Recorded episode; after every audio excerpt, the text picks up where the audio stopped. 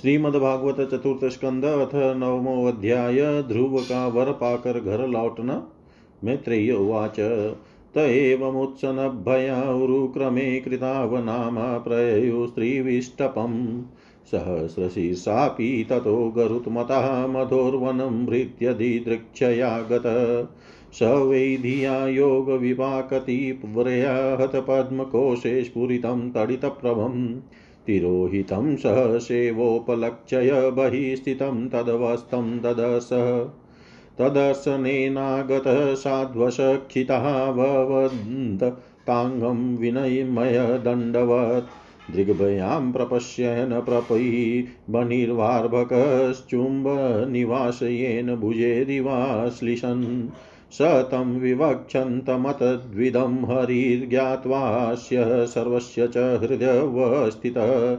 कृताञ्जलिब्रह्ममयेम कम्बुनाप स्पर्शबालं कृपया कपोले स वै तदेव प्रतिपादिता गिरं देवीं परिज्ञातपरात्मनिर्णय तं भक्तिभावोऽभ्यगृणाद सत्वरं परिश्रुतोरुस्रवशं ध्रुवक्षिति।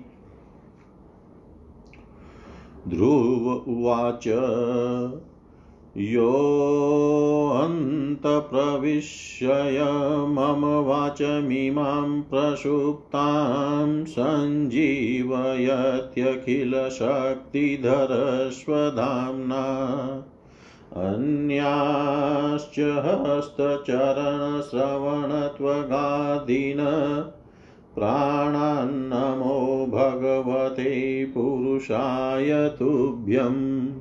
एकस्त्वमेव भगवनिदमात्मशक्त्या मायाख्ययोरुगुणया महदाद्यशेषम् सृष्टवानुविश्य पुरस्तद सद्गुणेषु नानेव दारुषु विभावसु वदविभाषि त्वदत्तया वयुनयेदमचष्टविश्वं सुप्तप्रबुद इव नाथ भवत्प्रपन्न। तस्यापवर्गय शरणं तव पादमूलम् विस्मर्यते कृतविदा कथमार्तबन्धो नूनं विमुष्टमतयस्तव मायया ते ये त्वां भवाप्यय विमोक्षणमन्यहेतो अर्चन्ति कल्पकतरुं कुणपोपभोग्यम् इच्छन्ति यतस्पर्शजं निरयेऽपि नृणाम्। यानि वृत्तिस्तनुभृतां तव पादपद्म ध्यानाद्भवजनकथाश्रवणेन वा स्यात् सा ब्रह्मणि स्वमहिमन्यपि नात्माभूत किं त्वन्तकाशिलुलितात् पततां विमानात्। भक्तिं मुहुप्रवहतां त्वयि मे प्रसङ्गो भूयादनन्तमहताममलाशयानां येनाञ्जसोल्बणमुरुव्यसनं भवाब्धिं नेष्ये भवद्गुणकथामृतपानमत। तेन स्मरन्त्यतितरां प्रियमीशमत्र्यम् ये चान्वदसुतसुहृदगृहवीतदारा ये त्वब्जनाभवदीयपदारविन्द सौगन्ध्यलुब्धहृदयेषु कृतप्रसङ्गा त्र्यङ्गनगद्विजसरीसृपदेवदैत्यम् अत्र्यादिभिः परिचितं सदसद्वि सदसद्विशेषं रूपं स्तविष्टमजते महदाध्यनेकं नाथ परं परं वेद्मि न यत्र वाद। कल्पान्त एतदखिलं जठरेण गृह्णन् शेते पुमान्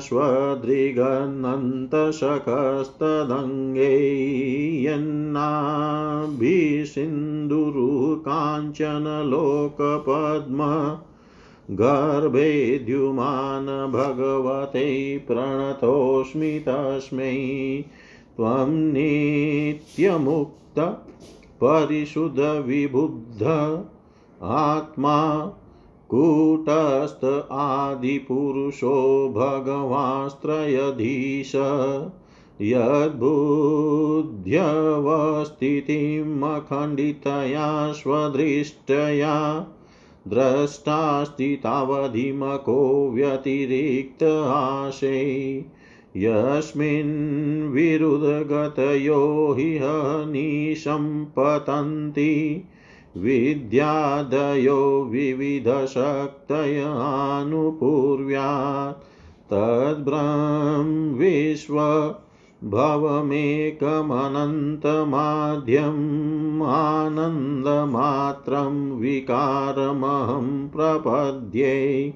सत्याशिषो हि भगवस्तव पादपद्ममाशिस्तथानुभजत पुरुषार्थमूर्तेऽप्यैवमर्य भगवान् परिपाति दीनान् वाश्रेव वत्सकमनुग्रहकातरोऽस्मान् मेत्रेय उवाच अथाभिष्टुत एवं वै शतसङ्कल्पेन धीमता भृत्यानुरक्तो भगवान् प्रतिनन्द्येदमब्रवीत् श्रीभगवानुवाच।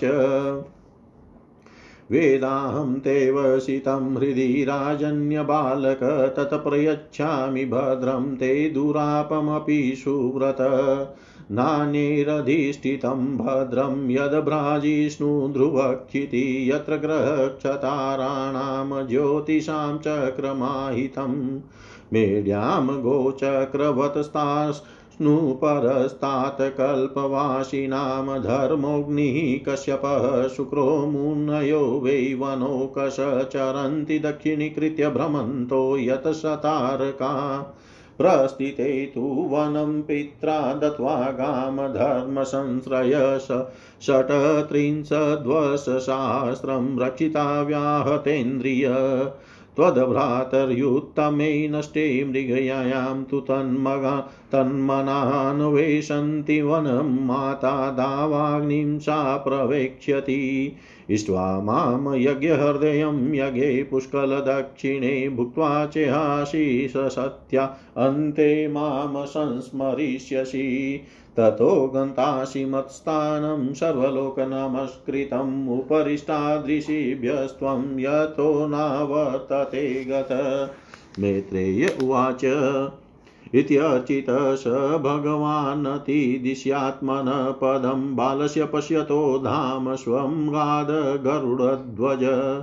सोऽपि सङ्कल्पजं विष्णोपादसेवोपसादितं प्राप्य सङ्कल्पनिर्वाणं नातिप्रीतोऽभ्यागतपुरम् विदुरुवाच सुदुर्लभं यत् परमं पदं हरेर्मायाविनस्तचरणार्चनार्जितं लब्ध्वाप्यसिद्धार्थमिवेकजन्मना कथं स्वमात्मानममन्यतार्थवीत्। मेत्रेय उवाच मातु सपत्न्या भागवाणी हृदि विदस्तु तान् स्मरण नेच्छन्मुक्तिपतेर्मुक्तिं तस्मात्तापमुपेयिवान् ध्रुव उवाच समाधिनानेकभवेन यत पदं विदूषनन्दादय उद्रवरेतशमाशिरहं षड्भिरमुष्य पादयोश्छायामुपेत्य भगतपृथङ्मती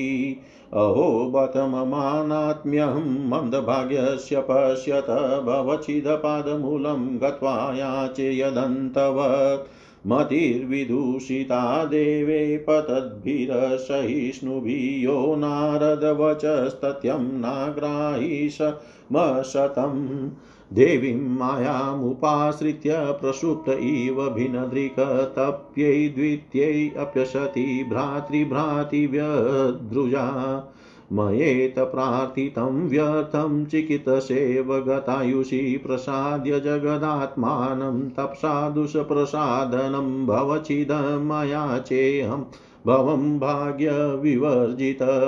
स्वराज्यं यच्छतो मोढ्यान्मानो मे भीक्षितो बत ईश्वरा ईश्वराक्तक्षीणपुण्येन फलिकारानिवादन मेत्रेय उवाच न वै मुकन्दस्य पदारविन्दयोरजोजुषस्तात् भवादृशा जना वाञ्छन्ति तदास्यमृतेऽर्थमात्मनो यदृच्छया लब्धमनसमृदय।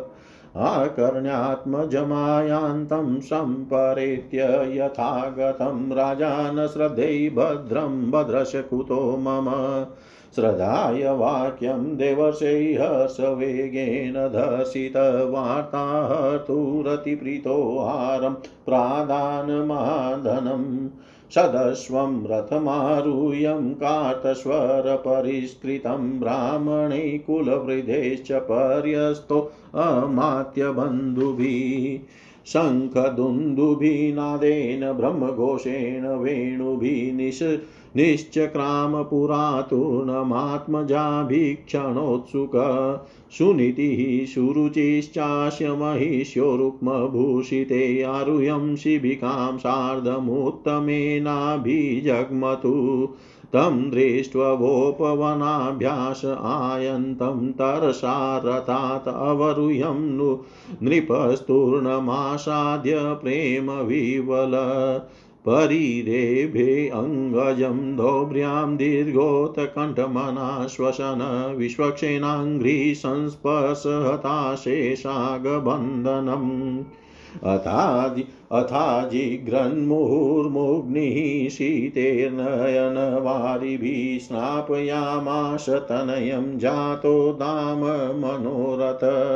अभिवन्द्य पितुपादा वासिभिश्चाभिमन्त्रिता न नाम मात्रोशीर्ष्णा शतकृतसजनाग्रणी सुरुचिस्तं समुत्थाप्य पादावनतमर्भकं परिष्वजाय जीवेति बाष्पगदगदया गिरा।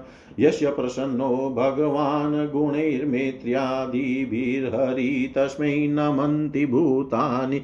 निम्नमाप इव स्वयम् उत्तमश्च ध्रुवश्चोभावन्योऽयं प्रेम विवलो अङ्गसङ्गादुतपुलकावस्त्रोगं मुहुरतु सुनिरिति, सुनीतिरस्य जननि प्राणेभ्योऽपि प्रियं सुतम् उपगुह्यं जावादिं तदङ्गस्पर्शनिवृता पयस्तनाभ्यां शुश्रावनेत्रजै सलिलै शिवै तदाभिषिच्य मानाभ्यां वीरवीरशुभो मुहुः।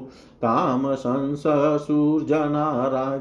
दिष्टया ते पुत्र आर्तिया प्रतिलब्धश्चिरं नष्टो रक्षिता मण्डलं भुव अभ्यर्चितस्त्वया नूनं भगवान् प्रणतार्तिहा यदनुध्यायिनो धीरा, मृत्युं जिज्ञुषु दुर्जयम् लाल्यमानं जनेरेवं ध्रुवं सभ्रातरं नृप आरोप्यकारि, आरोप्यकरिणीं हृष्टस्तूयमानो विशत्पुरम् तत्र ततोपसङ्क्लिप्तैर्लसन्मकर तौरणैः सवृन्दैः कदलीस्तम्भैः पुगपोतैश्च तद्विधैः।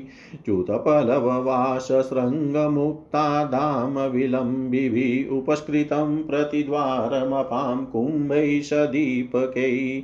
प्राकारैर्गोपुरागारैः शातकुम्भपरिच्छदैः सर्वतोऽलङ्कृतं श्रीमद्विमानशिखरद्युभिः मृष्टचत्वररथ्याटमार्गं चन्दनचर्चितं लाजाक्षतैः पुष्पफलैस्तण्डुलैर्बलिर्भिर्युतं।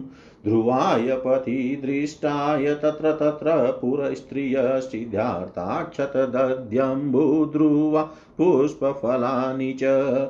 उपजव्य प्रयुञ्जाना वात्सल्यादाशिष सती शृणवस्तद्वल्गु गीतानि प्राविशद्भवनं पितुः।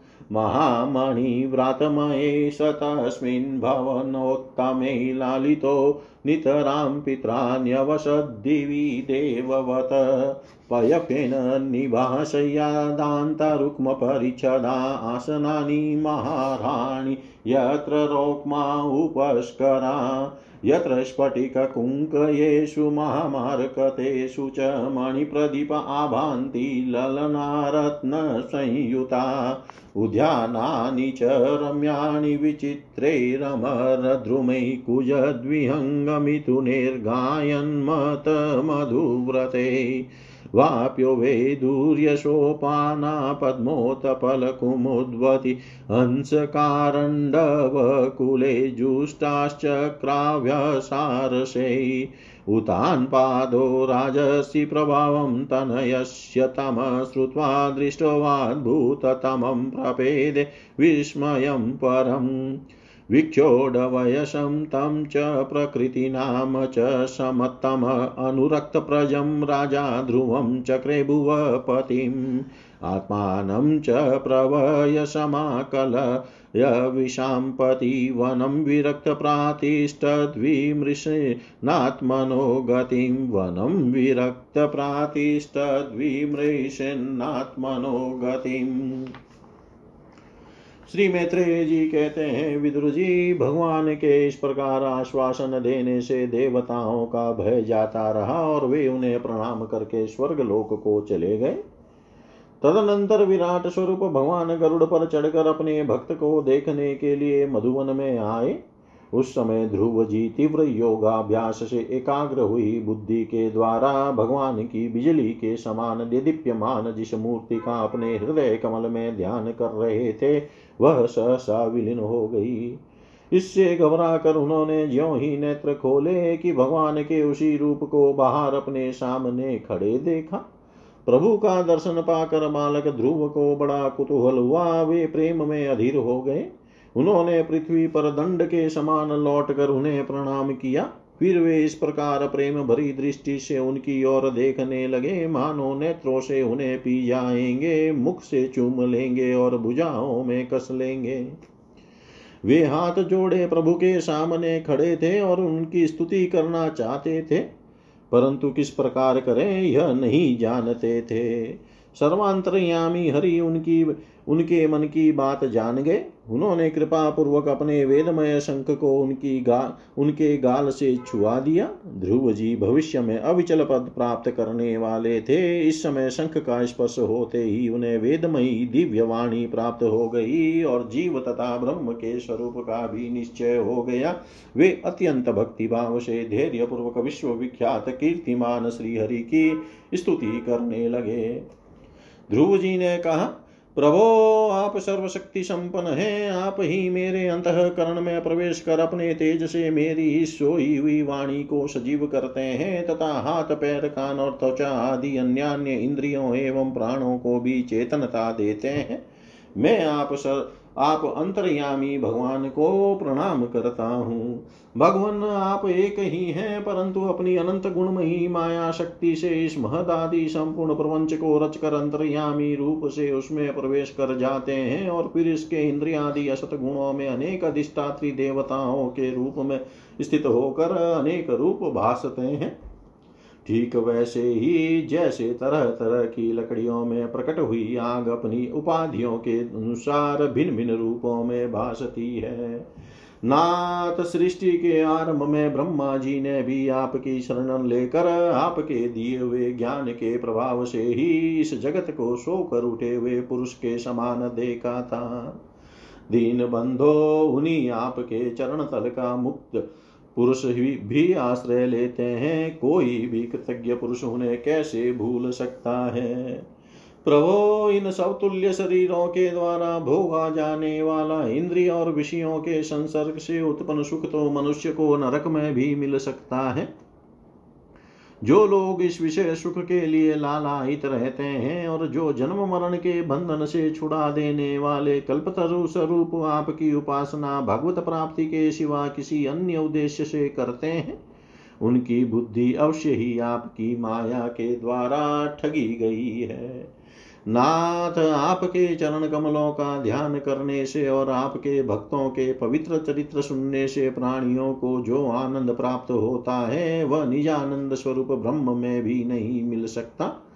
फिर जिन्हें काल की तलवारें काटे डालती है, उन स्वर्गीय विमानों से गिरने वाले पुरुषों को तो वह सुख मिल ही कैसे सकता है? अनंत परमात्मन, मुझे तो आप उन विशुद्ध हृदय महात्मा भक्तों का संग दीजिए, जिनका आप में अविच्छिन्न भक्ति भाव है, उनके संग में मैं आपके गुणों और लीलाओं की कथा सुधा को पी पी कर उन्मत हो जाऊँगा और सहजी इस अनेक प्रकार के दुखों से पूर्ण भयंकर संसार सागर के उस पार पहुँच जाऊँगा। कमल नाभ प्रभो, जिनका चित आपके चरण कमल की सुगंध में लुभाया हुआ है, उन महानुभावों को जो लोग संग करते हैं, वे अपने इस अत्यंत प्रिय शरीर और इसके संबंधी पुत्र, मित्र, ग्रह और स्त्री आदि की सुधि भी नहीं करते।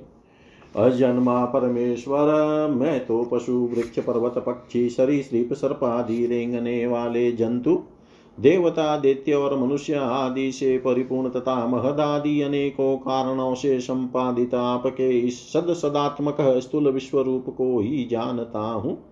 इससे परे जो आपका परम स्वरूप है, जिसमें वाणी की गति नहीं है, उसका मुझे पता नहीं है। भगवान काल्प का अंत होने पर योग निद्रा में स्थित जो परम पुरुष संपूर्ण विश्व को अपने उदर में लीन करके शेष जी के साथ उन्हीं की गोद में शयन करते हैं, तथा जिनके नाभि समुद्र से प्रकट हुए सर्वलोकमय स्वर्ण वर्ण कमल से परम तेजो में ब्रह्मा जी उत्पन्न हुए, वे भगवान आप ही हैं, मैं आपको प्रणाम करता हूँ। प्रभो, आप अपनी अखंड चिन्मयी दृष्टि से बुद्धि की भी, बुद्धि की सभी अवस्थाओं के साक्षी हैं तथा नित्य मुक्त, शुद्ध सत्व में सर्वज्ञ, परमात्म स्वरूप, निर्विकार आदि पुरुष षडैश्वर्य संपन्न एवं तीनों गुणों के अधीश्वर हैं। आप जीव से सर्वथा भिन्न है तथा संसार की स्थिति के लिए यज्ञाधिष्ठाता विष्णु रूप से विराजमान है। आप से ही विद्या, अविद्या आदि विरुद्ध गतियों वाली अनेकों शक्तियाँ धारावाहिक रूप से निरंतर प्रकट होती रहती है। आप जगत के कारण अखंड, अनादि, अनंत, आनंदमय, निर्विकार ब्रह्म स्वरूप है। मैं आपकी शरण हूँ। भगवान, आप परमानंद मूर्ति है। जो लोग ऐसा समझकर निष्काम भाव से आपका निरंतर भजन करते हैं, उनके लिए राज्य आदि भोगों की अपेक्षा आपके चरण कमलों की प्राप्ति ही भजन का सच्चा फल है। स्वामिन, यद्यपि बात ऐसी ही है तो भी गौ जैसे अपने तुरंत के जन्मे हुए बछड़े को दूध पिलाती और व्याघ्रादि से बचाती रहती है। उसी प्रकार आप भी भक्तों पर कृपा करने के लिए निरंतर विकल रहने के कारण हम जैसे सकाम जीवों को भी, जीवों की भी कामना पूर्ण करके उनकी संसार भय से रक्षा करते रहते हैं।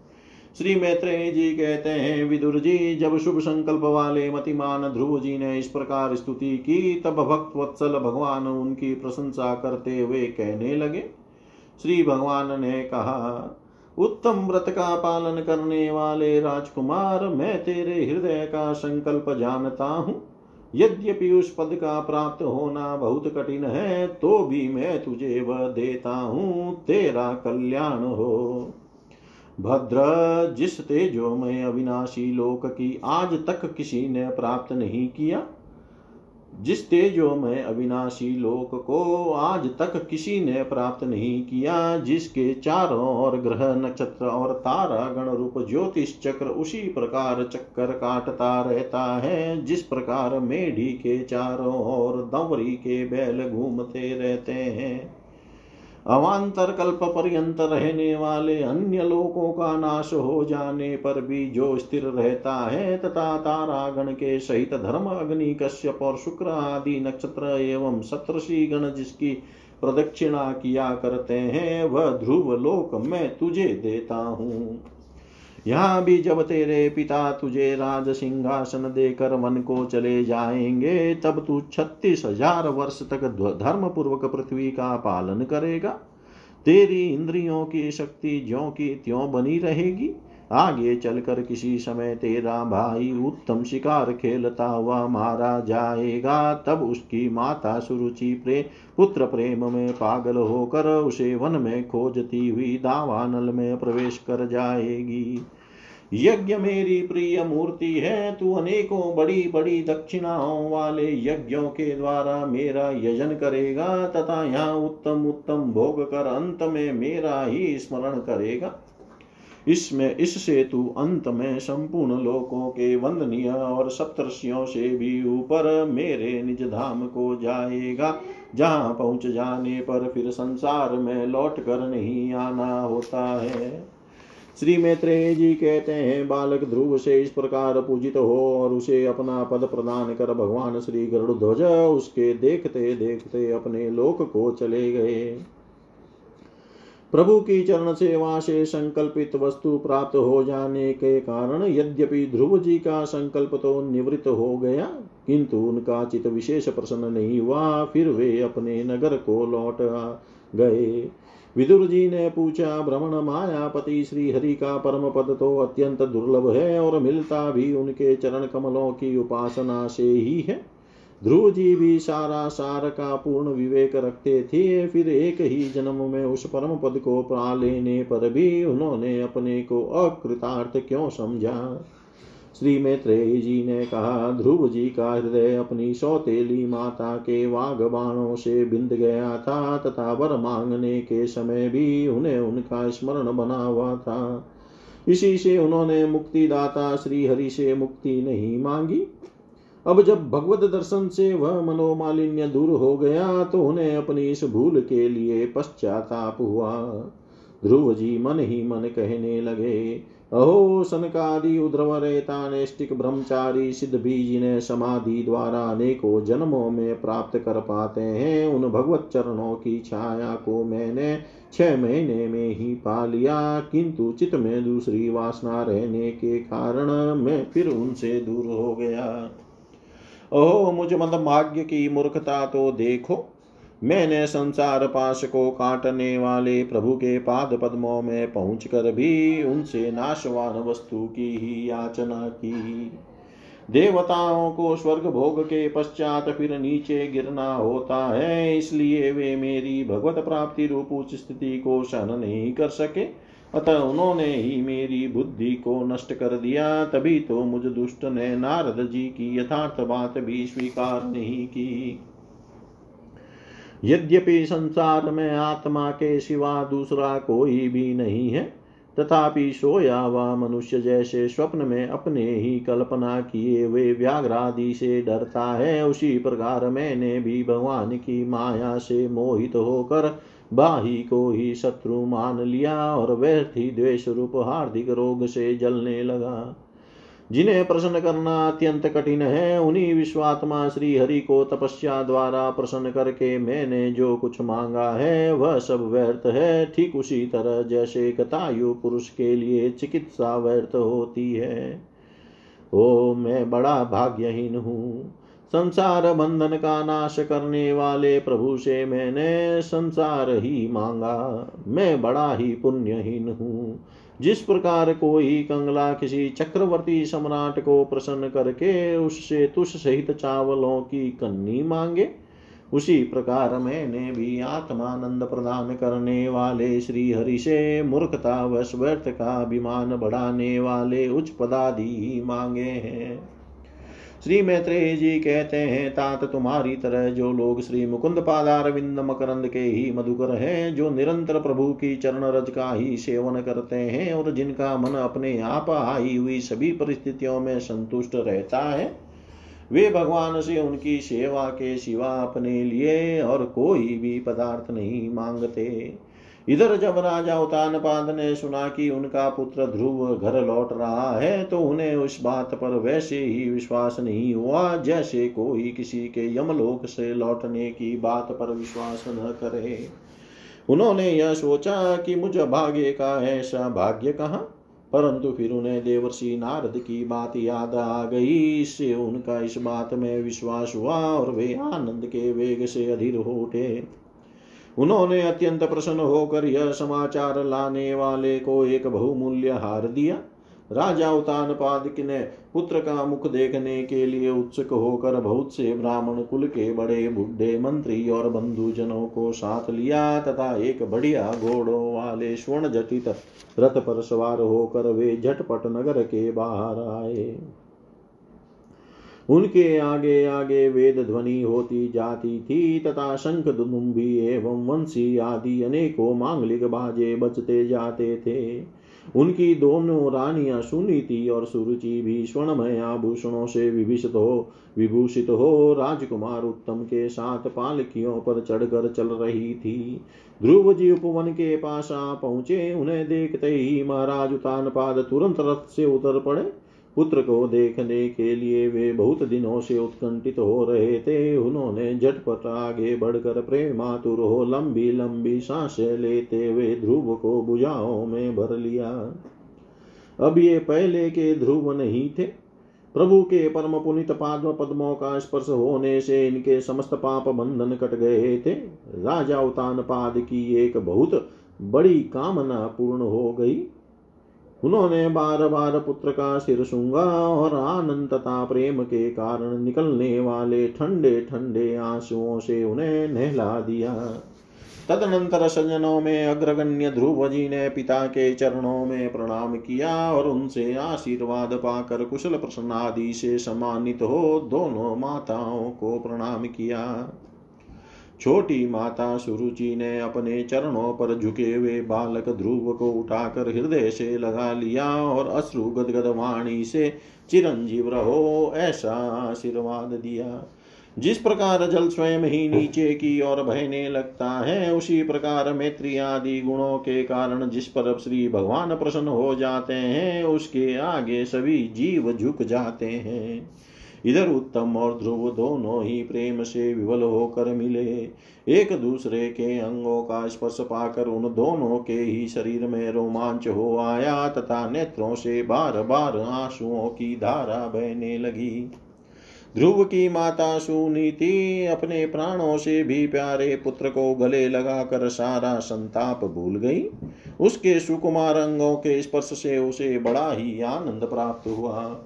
वीरवर विदुर जी वीर माता सुनीति के स्तन उसके नेत्रों से झरते हुए मंगलमय आनंदाश्रुओं से भीग गए और उनसे बार बार दूध बहने लगा। उस समय पूर्वासी लोग उनकी प्रशंसा करते हुए कहने लगे, महारानी जी, आपका लाल बहुत दिनों से खोया हुआ था, सौभाग्यवश अब वह लौट आया। यह हम सबका दुख दूर करने वाला है।